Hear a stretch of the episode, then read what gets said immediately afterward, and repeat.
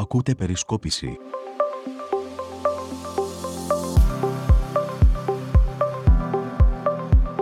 Φίλες και φίλοι, γεια σας. Καλώς ήρθατε σε ένα ακόμη επεισόδιο από το podcast της Περισκόπησης που έχει τον τίτλο «Με τον Νί και με το Σίγμα». Στο μικρόφωνο είναι ο Σίμος Στάμογλου, στο άλλο μικρόφωνο είναι ο Νίκος Μπρουσκέλης. Νίκο, λόγος σε σένα. Φίλες και φίλοι, γεια σας. Αρκετά πραγματάκια σήμερα έχουν συμβεί από την τελευταία φορά που τα είπαμε. Ένα σημαντικό που συνέβη είναι ότι πέθανε ο πρίγκιπας Φίλιππος της Αγγλίας, ο άνδρας της βασίλισσας Ελισάβετ, λίγους μήνες πριν κλείσει τα 100, του χρόνια. Αυτό που με εντυπωσίαζε πάντα στο Φίλιππο και στην Ελισάβετ ήταν που μείναν 73 χρόνια παντρεμένοι. Κοίταξε, 73 χρόνια μπορείς να το διανοηθεί το, το, το εύρος. Είναι τρομακτικό πραγματικά. Ασύλληπτο. Το, το εντυπωσιακό είναι ότι άντεξε την Ελισάβετ 73 χρόνια. Άσε, ο, ο, ο, μπορεί να ήταν κάποια άλλη 73 χρόνια. Αλλά η συγκεκριμένη είναι το εντυπωσιακό είναι αυτό. Λοιπόν. Είχαμε και άλλα βέβαια πράγματα σήμερα. Είχαμε βέβαια της επιδημίας, της πανδημίας, ε, πολλά νέα. Ιστορία με, το, με την Αστραζένεκα ε, γίνεται μήλος. Και η Κύπρος, να σου πω, τα τελευταία νέα είναι ότι στην Ελλάδα, η Ελλάδα ακολούθησε την συνταγή του Ηνωμένου Βασιλείου και θα εμβολιάσει κανονικά τους άνω των 30 ετών. Ε, σχετίστηκαν επεισόδια, πολύ σπάνια βέβαια, αλλά σχετίστηκαν επεισόδια θρομοβολικής κατάστασης ε, με το εμβόλιο της AstraZeneca. Πρέπει να σου πω ότι η δεύτερη φορά μέσα σε μερικές μέρες ο Μητσοτάκη βγήκε και είπε ότι να πείσουμε τους μεγαλύτερης ηλικίας ε, ανθρώπους να εμβολιαστούν και το είπε αυτό γιατί όπως είπε και σε προηγούμενο podcast το ποστό των άνω των 80 δηλαδή η ηλικιακή ομάδα του target group το οποίο είναι το πιο πιθανό να νοσήσει, να πεθάνει να χρειαστεί νοσηλίες διασωληνώσεις κτλ, κτλ. Από αυτό το target group σήμερα έχει εμβολιαστεί μόνο το 53% χαμηλό το ποσοστό. Ναι, το ποσοστό είναι πολύ χαμηλό και δυστυχώς δεν υπάρχει, επειδή υπάρχει το AstraZeneca στην, ε, στο εμβολιαστικό κάδρο, δεν βγήκε η Ευρωπαϊκή Ένωση να πάρει σαν μια σαφή θέση για να ξεκαθαρίσει τελείως το ζήτημα και έτσι υπάρχει μια αφιθυμία από τους ε, πολίτες για το συγκεκριμένο εμβόλιο. Ψάχνουν άλλα εμβόλια. Τώρα, να σου πω ότι ακόμα όσον αφορά την πανδημία, είχαμε τα self-test. Νομίζω πήρες self-test. Ε, τη Δευτέρα θα το κάνεις, όχι εσύ βέβαια. Δεν είσαι ούτε εκπαιδευτικό. Όχι, όχι, όχι, όχι. Όσο γνωρίζω τουλάχιστον. Εντάξει, παρότι έχω την, ε, τη ζωντάνια, αυτό είναι γνωστό. Παρότι έχω τη ζωντάνια ενός 18χρονου, δεν είμαι 18χρονο δυστυχώς, άρα δεν το κάνω το self-test εγώ για την κόρη μου το πήρα. Και εκεί έγινε μεγάλος μήλος. Υπάρχει ένα μεγάλο δημοσίευμα. Το είδαμε χθες, το διαβάσαμε από το Inside Story, που είναι ένα site, το οποίο, μια σελίδα η οποία αξίζει να την ακολουθήσετε για να τη στηρίξετε όσο μπορείτε. Μια πολύ καλή ιδιοσιογραφική σελίδα, η οποία γράφει για την εταιρεία Simo, η οποία πήρε τον διαγωνισμό, πήρε μια ανάθεση 20 εκατομμύριων ευρώ για την προμήθεια του Rapid Test, μια εταιρεία η οποία ε, ιδρύθηκε πριν από 7 μήνες παρακαλώ και έχει κεφάλαιο ελάχιστο. Δεν θα μείνω σε αυτό. Θα σου πω στη συνέχεια γιατί η εισαγωγή σου με πάει κατευθείαν σε κάποιο από τα θέματα τα οποία θέλω να, να, να μιλήσουμε, να συζητήσουμε. Δεν θα αναφερθώ παραπάνω σε αυτό. Υπάρχει ως μη σκανδάλου στην υπόθεση, με βάση το ρεπορτάζ. Το ρεπορτάζ φαίνεται καλό. Ο ΕΟΔΗ έστειλε απάντηση και το Υπουργείο Υγείας έστειλε απάντηση ε, στη δημοσιογραφική έρευνα που έγινε. Θα μείνουμε ε, στην απάντηση. Εγώ τουλάχιστον προσωπικά θα μείνω στην απάντησή τους και θα περιμένω αν μπει εισαγγελέα, ας πούμε. Μέχρι τότε μένω στην απάντησή τους. Μείνε στην απάντησή τους. Εγώ με βάση αυτά που γίνονται το τελευταίο διάστημα, με λιγνάδιδες, με φουρτιώτιδες, με εταιρείες φαντάσματα που αναλαμβάνουν τεράστιες προμήθειες, δολοφονίες δημοσιογράφων μέσα στη μέρα μεσημέρι με 17 σφαίρες του αστυνομικού ρεπορτάζ. Ναι, αυτό πάλι. Ε, λοιπόν, έχουν γίνει πράγματα πραγματικά δύσκολα να τα χωνέψει κανείς αυτές τις τελευταίες μέρες. Ε, ένας πήγε, ένας ασθενής 60 χρονών σου λεβόταν και πήγε έβγαλε τα καλώδια και, τον, και αποσωλήνωσε έναν άρρωστο ο οποίος πέθανε 77 χρονών ο οποίος έπρεπε να είναι στην εντατική εντωμεταξύ στη μονάδα, αλλά δεν ήταν, ήταν σε θάλαμο. Αυτό πάλι τι σου λέει, δηλαδή τον ενοχλούσε, λέει ο θόρυβος. Είναι ναι, ρε παιδί μου, τον ενοχλούσε ο θόρυβος που έκανα τα μηχανήματα. Εντάξει, δηλαδή το, τόσο καφρίλα πια. Τόσο καφρίλα. Σίμω, δεν μπορείς να ελέγξεις την καφρίλα του καθενός. Συγγνώμη. Το ζήτημα είναι ποιο από αυτή την υπόθεση. Ότι ο άρρωστος ο οποίος κατέληξε και στον οποίο είναι δολοφονική ενέργεια, έτσι, θα έπρεπε να είναι στη ΜΕΘ. Δεν θα έπρεπε να είναι σε άλλο θάλαμο με άλλους ασθενείς. Κατανοητό. Ναι, κατανοητό. Το, το, ε, λοιπόν. Πλέον έχει γίνει όμως καθημερινότητα, οπότε δεν το συζητάμε. Σε, δεν σε μπορεί να γίνει καθημερινότητα να είναι η ασθενή εκτός μεθ. Δεν γίνεται. Λοιπόν, να σε πάω. Για να τελειώσω το αστυνομικό δελτίο, γιατί έχει πολύ αστυνομικό δελτίο, φαντάζομαι είδες έναν παππού, ο οποίος λογομάχησε με έναν υπάλληλο σε μια εταιρεία κινητής τηλεφωνίας για αστείο λόγο και μπήκε μέσα μετά με ένα όπλο, γύρισε και το σκότωσε. Ναι, ρε, δεν και κάτω. Συγγνώμη, καν. Είναι λέει ζήτημα τιμής, βάλτε με την ανώτερη ποινή. Ο Χριστός και η Παναγία. Έχουμε ξεφύγει. Τι να πεις. Έχω την εντύπωση ότι είμαστε μια Κολομβία. Εξελισσόμαστε προς τα εκεί. Κολομβία. Ξέρω εγώ, Αφγανιστάν, Σομαλία, πρώην Σοβιετική Ένωση. Απλά η χώρα είναι ακόμα στην Ευρώπη, γεωγραφικά, πολιτικά και πολιτισμικά, τυπικά τουλάχιστον. Βέβαια, κάποιος έλεγε παλιότερα ότι είμαστε μια χώρα της υποσαχάρης Αφρικής με λευκούς κατοίκους. Ο Μακαρίτης, ο Βασίλης ο Τριανταφυλλίδης το έλεγε αυτό. Ο Χαρικλίν. Λες να είχε δίκιο τελικά. Κοίταξε, σε πολλά από όσα έχει πει ο Χαρικλίν τα τελευταία χρόνια, τα τελευταία χρόνια, πριν πεθάνει δηλαδή, τα τελευταία χρόνια πολλά από αυτά που έχει πει αρχίζουν και βγαίνουν και επαληθεύονται. Είχαμε ένα σκηνικό με την Ούρσουλα Φόντερ Τέτη, την αγαπημένη μου, και τον άλλον, τον, δεν ξέρω πώς το λένε, τον κύριο του το... Ευρωπαϊκού Κοινοβουλίου, που πήγαν στο δικό μου τον αγαπημένο. ο οποίος άφησε την κυρία Φόντερ Τέτια, Φόντερ Λάιεν, λοιπόν την ε, πρόεδρο της Κομισιόν, να κάθεται σύξυλη. Όπως και βέβαια και ο Μισελ την άφησε να κάθεται σύξυλη. Και βγήκε ο Μάριο Ντράγκη, ο οποίος δεν είναι μια τυχαία ευρωπαϊκή προσωπικότητα, και είπε χωρίς περιστροφές το φίλος του Ερντογάν δικτάτορα. Και έχει γίνει στην Τουρκία κακός χαμός. Εντάξει, δεν τα πιστεύω αυτά. Με την έννοια του ότι οι Ιταλοί μαζί με τους Τούρκους τα έχουν βρει στη Λιβύη. Σε μεγάλο βαθμό τα έχουν βρει. Γιατί τα πετρέλαια είναι πολλά άρη, που θα έλεγε κάποιος στην ταινία. Εντάξει. Ε, το έγραψα στην περισκόπηση ότι δεν έγινε και τίποτα σημαντικό στην Τουρκία. Παίζανε τις μουσικές καρέκλες. Αυτό που είναι μία καρέκλα και είναι δύο και τρέχουν. Μόλις θα σταματήσει η μουσική, ποιος θα προλάβει να καθίσει. Αυτό πρέπει να κάνανε και τους έκανε, ο Ερντογάν τους έκανε καλό παιχνίδι. Η αντίδραση όμως του Ντράγκη ήταν πολύ σκληρή. Προσπαθώ να αντιληφθώ για ποιο λόγο το έκανε αυτό. Δεν ξέρω γιατί. Γιατί μην ξεχνάς ότι από πού προέρχεται ο Ντράγκη, ο οποίος είναι διορισμένος πρωθυπουργός στην Ιταλία, αλλά προέρχεται από μεγάλο ευρωπαϊκό οργανισμό. Μήπως έβαλε στο μάτι την ε, θέση της Φόντερ τέτοια η οποία δεν τα πάει καλά με τα εμβόλια. Για να μην κουράσουμε τον κόσμο, να περάσουμε λίγο γρήγορα γρήγορα σε δύο-τρία θέματα που θέλω να δούμε, να μου πεις την άποψή σου για αυτά. Πρώτο το οποίο θέλω να δούμε και να μου πεις στο σχόλιο σου είναι τι ακριβώς γίνεται με όλους αυτούς οι οποίοι έχουν οι άνθρωποι κορονοϊό και ξαφνικά το παίρνουν απόφαση και πηδάνε από τα μπαλκόνια των νοσοκομείων. Τρία τα περιστατικά μέχρι τώρα, στην Αθήνα, στο Βόλο και στην Πάτρα, αν θυμάμαι καλά, τα πιο πρόσφατα. Σίγουρα ε, μπορεί να έχει και κανένα ακόμα και να μην το θυμάμαι. Νομίζω είναι μεγάλη ψυχολογική επιβάρηση και κάποιοι δεν μπορούν να αντέξουν. Φοβούμενοι πολύ, μήπως του συμβεί το χειρότερο, δεν είναι κάτι εύκολα διαχειρίσιμο. Όχι, σίγουρα όχι. Σίγουρα υπάρχει ένα σύνδρομο το οποίο θα το ακούσετε στο μέλλον, όχι στο μέλλον, Μπορεί να το έχετε ακούσει ή θα το ακούσετε όσο περνάει ο καιρός, θα το ακούσετε περισσότερο. Ονομάζεται post-COVID, post-COVID syndrome. Και είναι μάλιστα και όχι μόνο post-COVID, υπάρχει ακόμα ένα σύνδρομο το οποίο ονομάζεται long post-COVID syndrome. Δηλαδή είναι σύνδρομα τα οποία έχουν να κάνουν με, με ζητήματα που προκύπτουν μετά από την νόση με την νόσο αυτή. Για μακρύ χρονικό διάστημα. Που έχει σχέση με ψυχολογία και με τέτοια δηλαδή και με, και με αυτά τα ζητήματα έχουν σχέση, τα οποία ακόμα είναι υποδιαιρεύσει γιατί τα προβλήματα αυτά προκύπτουν τώρα. Το δεύτερο το οποίο θέλω λίγο να συζητήσουμε είναι το εξής. Γιατί ο κόσμος ασχολείται τόσο πολύ με το εμβόλιο. Θα μου πεις και είναι λογικό και κατανοητό με τόσα που ακούει, με προβλήματα μετά το εμβόλιο, για AstraZeneca μιλάω συγκεκριμένα. Γιατί καθόμαστε και το ψάχνουμε τόσο; Παλιότερα δεν ψάχναμε, δηλαδή όταν πηγαίναμε ας πούμε τα παιδιά μας για να κάνουν κάποια εμβόλια, δεν ρωτούσαμε τον παιδίατρο τι εμβόλιο θα του κάνεις στο παιδιό. Ήταν ένα εμβόλιο. Εντάξει, υπάρχει πολύ μεγάλη, θα σου πω, υπάρχει πολύ μεγάλη διάχυση πληροφορίας, ειδικά αυτό το διάστημα, και έτσι όλοι ασχολούνται και όλοι προσπαθούν να μάθουν τι ακριβώς συμβαίνει. Το πρόβλημα στην, στην ιστορία είναι ότι δυστυχώς ε, οι πηγές των περισσότερων ε, είναι πάρα πολύ κακές ε, λόγω της τρομακτικής παραπληροφόρησης που υπάρχει. σε αυτό το κομμάτι ο δυτικός κόσμος θα πήγε πάρα πολύ χάλια. Η Ελλάδα ακόμα περισσότερο θε.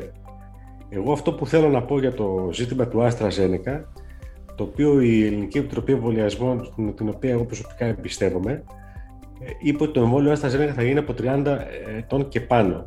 Γιατί το είπα αυτό, το, είπα και, το είπε και η Αγγλία. Γιατί το είπα αυτό; Γιατί οι σοβαρές παρενέργειες του εμβολίου ε, είναι περισσότερες, θεωρούν οι ειδικοί, στην ηλικιακή ομάδα 20 με 29. Δεν θα μπλέξω με αριθμούς. Εγώ θα πω στους φίλους το εξής. Και θα το πω και σε ένα για, για, να μου, για να μου πεις αν έχω δίκιο ή όχι. Όταν παίρνουμε ένα χάπι, ένα οποιοδήποτε χάπι, ένα οποιοδήποτε σιρόπι, ένα οποιοδήποτε φάρμακο, έχει τις οδηγίες χρήσης, πώς να τις πω ας πούμε, οι οποίες από κάτω κάπου σε κάποιο σημείο τους γράφουν τις παρενέργειες. Αν καθίσουμε και τις διαβάσουμε, ε, δηλαδή δεν θα το πάρουμε στο τέλος. Με την ίδια λογική νομίζω ότι θα πρέπει να αρχίσουμε να λειτουργούμε και για τα εμβόλια, παρότι υπάρχει πρόβλημα, έτσι. Δηλαδή, παίρνεις ένα χάπι, ας πούμε, για το στομάχι σου και ξαφνικά βλέπεις ότι μπορεί να σου δημιουργήσει ναυτία, να σου δημιουργήσει, ε, να σου φέρει μετούς, ζαλάδες, ξέρω εγώ, να, να τρέχεις ε, στην τουαλέτα και να μην φτάνεις. Αλλά το παίρνουμε. Σίγουρα τίποτα δεν είναι αθώο. Η λέξη φάρμακο βγαίνει από τη λέξη φαρμάκι. Τίποτα δεν είναι αθώο στο, στο φάρμακο. Το ίδιο φορά το ίδιο σημαίνει και με τα εμβόλια. Όλα έχουν παρενέργειες. Κάποιοι έχουν και θανατηφόρες. Δυστυχώς ναι.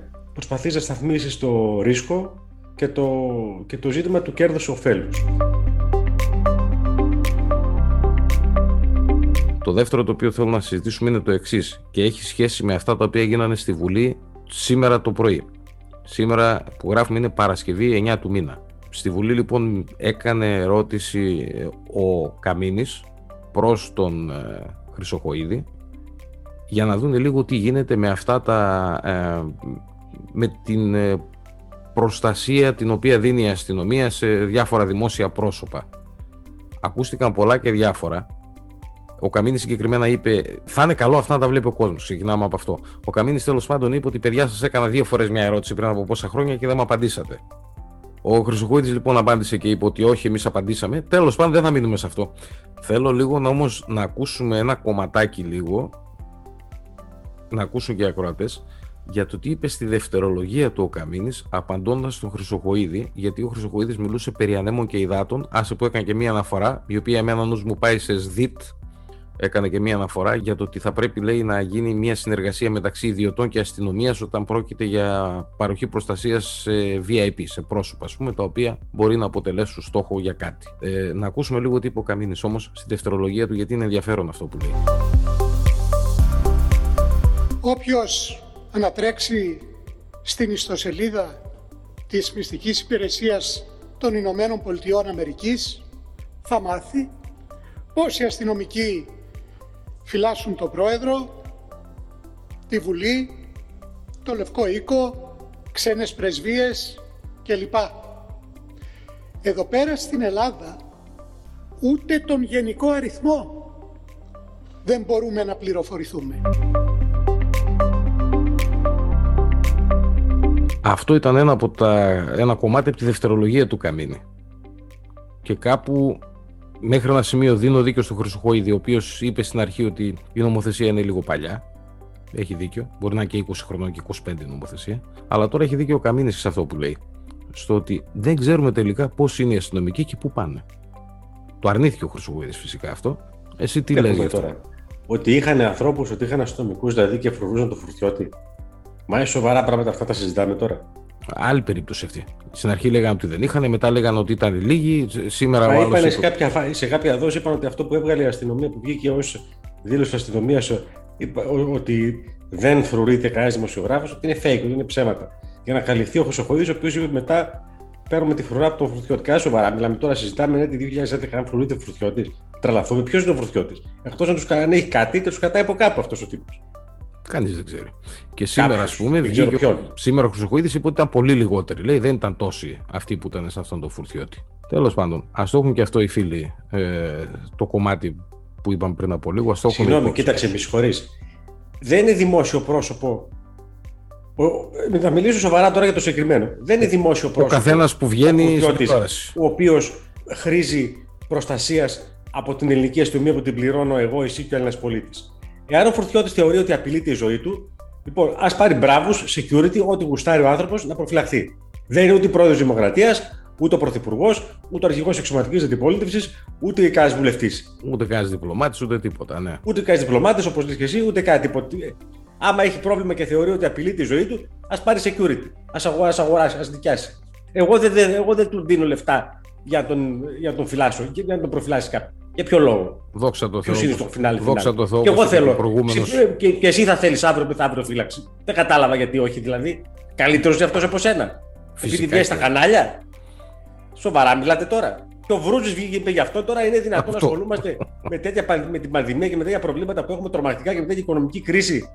Όλη η ραχοκαλιά της οικονομίας έχει γονατίσει. Ο κόσμος έχει τρελαθεί ένα χρόνο τώρα. Ο κόσμος πεθαίνει 70 άνθρωποι κάθε μέρα. Ζούμε μια πρωτοφανή τρομακτική κρίση και ασχολούμαστε με το αν θα φυλακτεί ο φρουδιώτη. Καλά, είμαστε μες σοβαρά τώρα. Το τελευταίο θέμα με το οποίο θα ήθελα να ασχοληθούμε σήμερα έχει να κάνει με τις 14 του μήνα.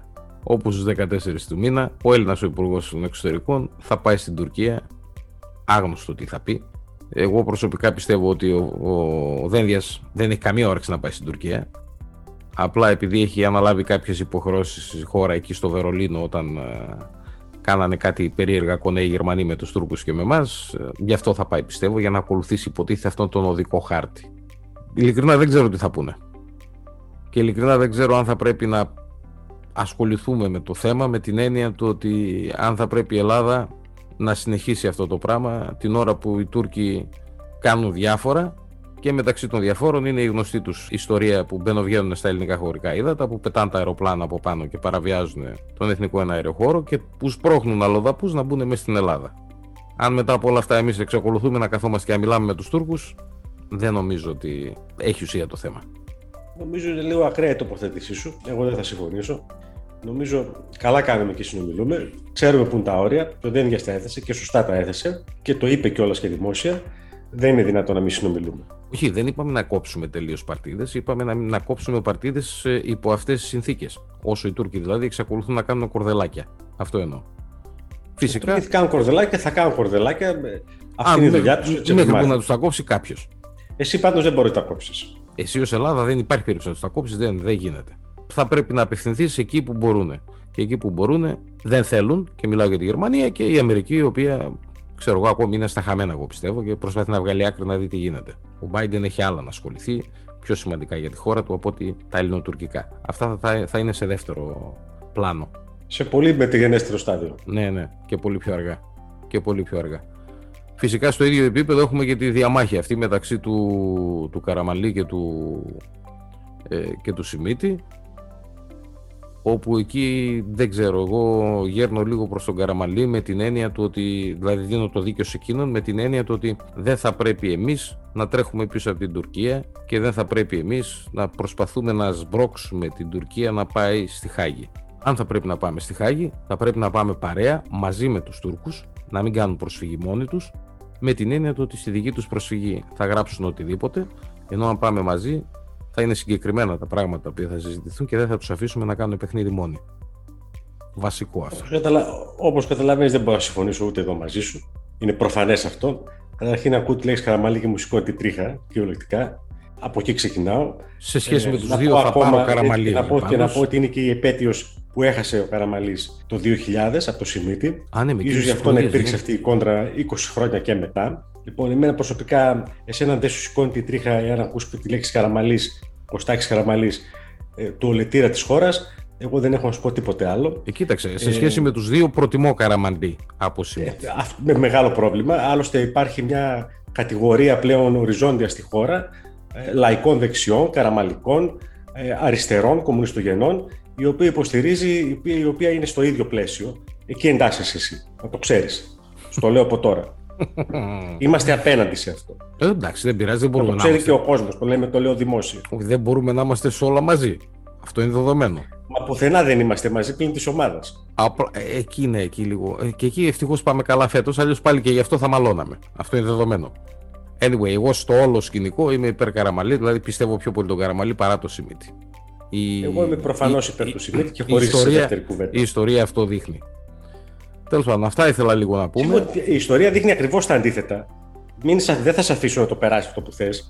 Διότι στη σύνοδο του Ελσίνκη η Ελλάδα πέταξε, πέτυχε την ένταξη της Κύπρου στην Ευρωπαϊκή Ένωση. Δίνοντας τι; Εσείς, δίνοντας τι; Τι δίνοντας, τι έδωσε; Δεν έδωσε απολύτως τίποτα. Δίνοντας το, δικαίωμα, δίνοντας το δικαίωμα στην Ιταλία. Δίνω... Μην μιλάς Μισό λεπτό.